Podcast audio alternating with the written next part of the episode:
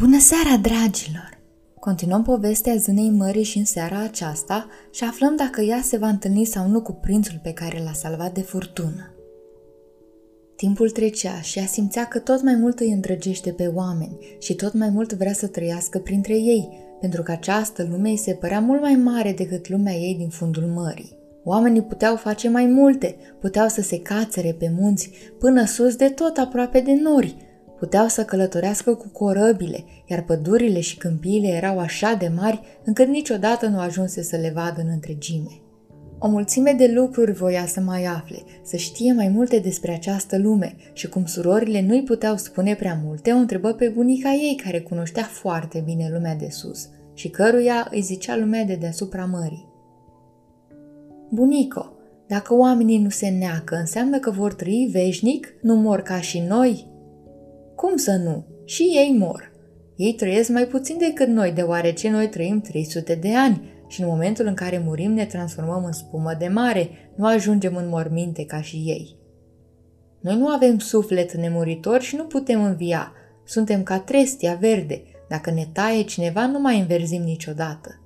În schimb, sufletul oamenilor este nemuritor, trăiește mai departe în timp ce trupul a murit se ridică în văzduh până la stele, întocmai ca și noi când ne ridicăm la suprafața apei.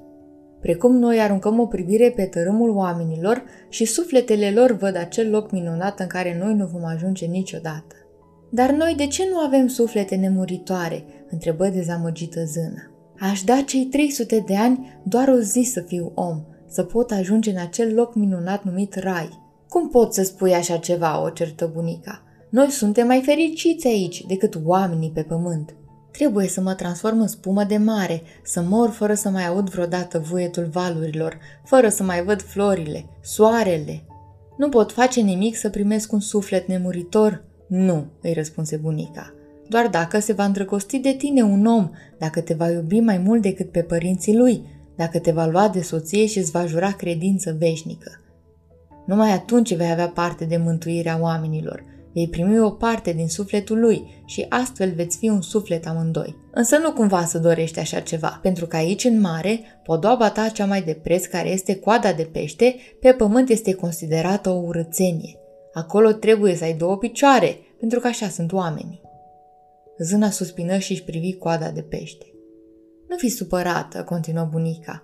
300 de ani ne distrăm, ne bucurăm, avem timp suficient, după care ne vom odihni.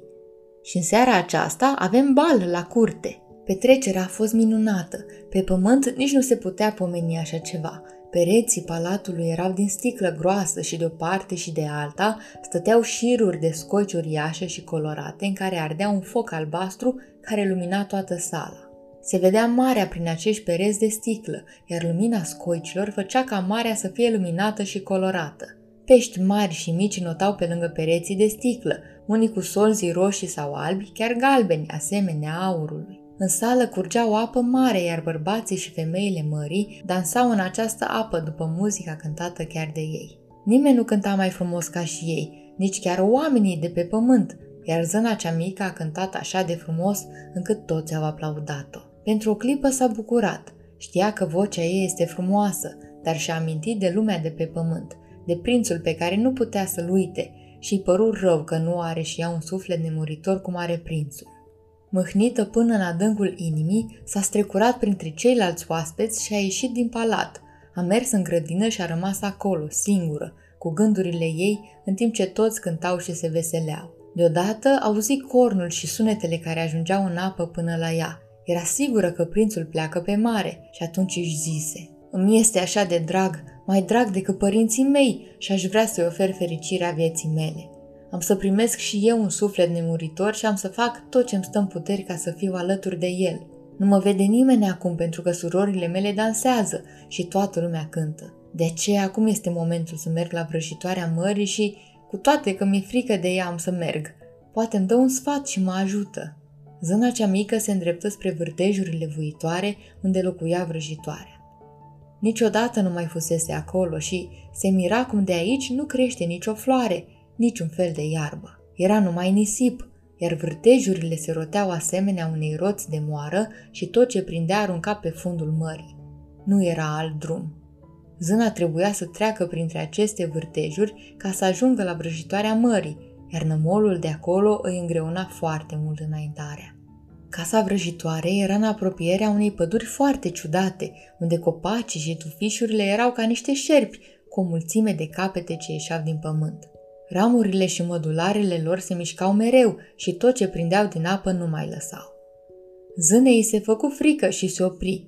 Inima îi bătea cu putere și aproape că s-ar fi întors înapoi, dar se gândi la prinț și la oamenii de deasupra mării și atunci își învinse frica. Își prinse părul într-un coc ca să nu îi apuce ramurile acelor copaci ciudați, își încrucișă mâinile pe piept și curajoasă, porni înainte printre crencile urăcioase care își întindeau brațele după ea să o prindă. Era îngrozită când văzu cum acești copaci, tot ceea ce prindeau, strângeau și distrugeau, la fel cum ai ține ceva legat în lanțuri de fier și tot ai strânge până s-ar nimici. Văzu oamenii necați, prinși în aceste brațe, care acum erau doar niște schelete albe, dar cel mai mult o îngrozi imaginea unei fete din mare, pe care ramurile copacilor au prins-o și au sugrumat-o.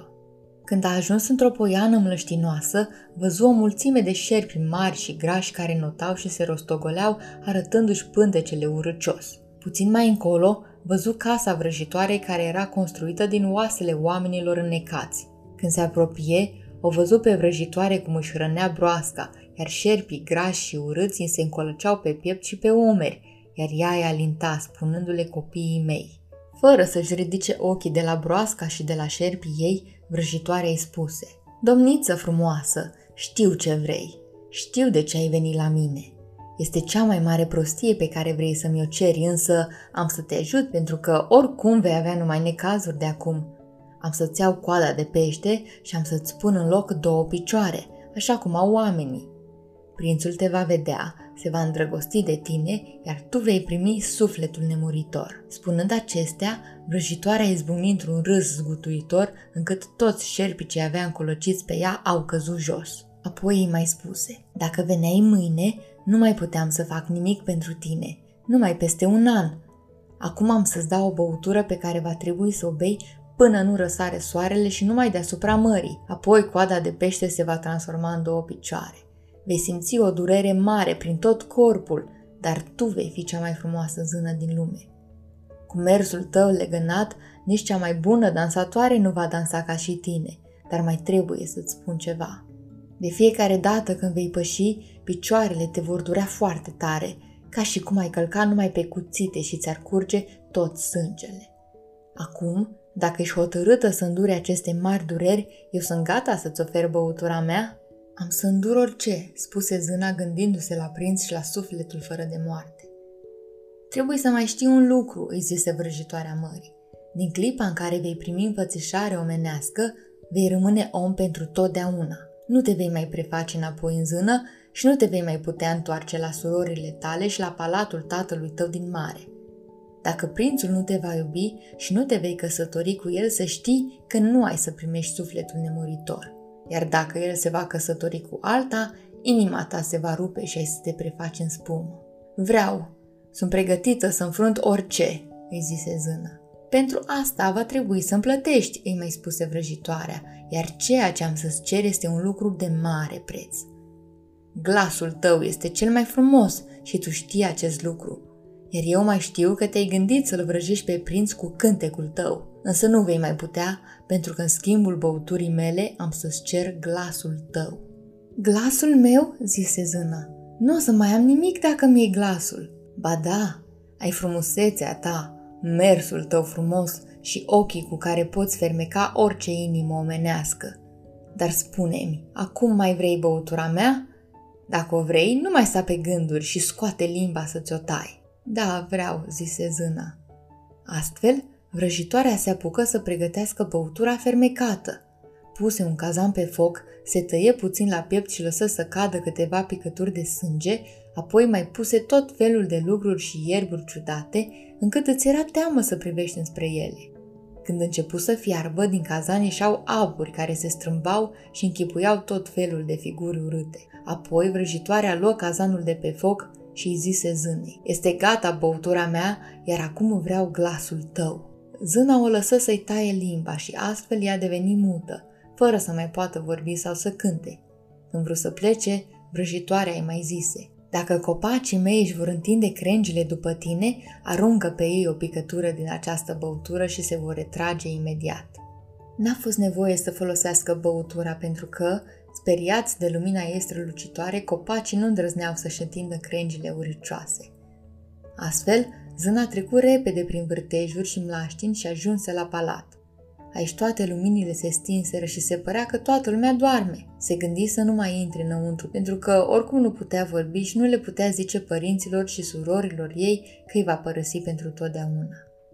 Era foarte tristă și simțea cum inima ei este sfâșiată în mii de bucăți. Merse în grădină și luă o floare de pe fiecare strat al surorilor ei, apoi trimise un sărut înspre palatul în care dormeau cu toții, după care porni în sus prin apa întunecată. Trebuia să ajungă înainte de a răsări soarele, pentru că altfel nu se putea transforma. Ei bine, dragilor, ne oprim aici cu povestea zânei mării, dar rămâne să continuăm mâine seară și să aflăm ce s-a întâmplat cu zâna mării în momentul în care ea a luat băutura pe care vrăjitoarea i-a dat-o. Până atunci, somn ușor, dragilor!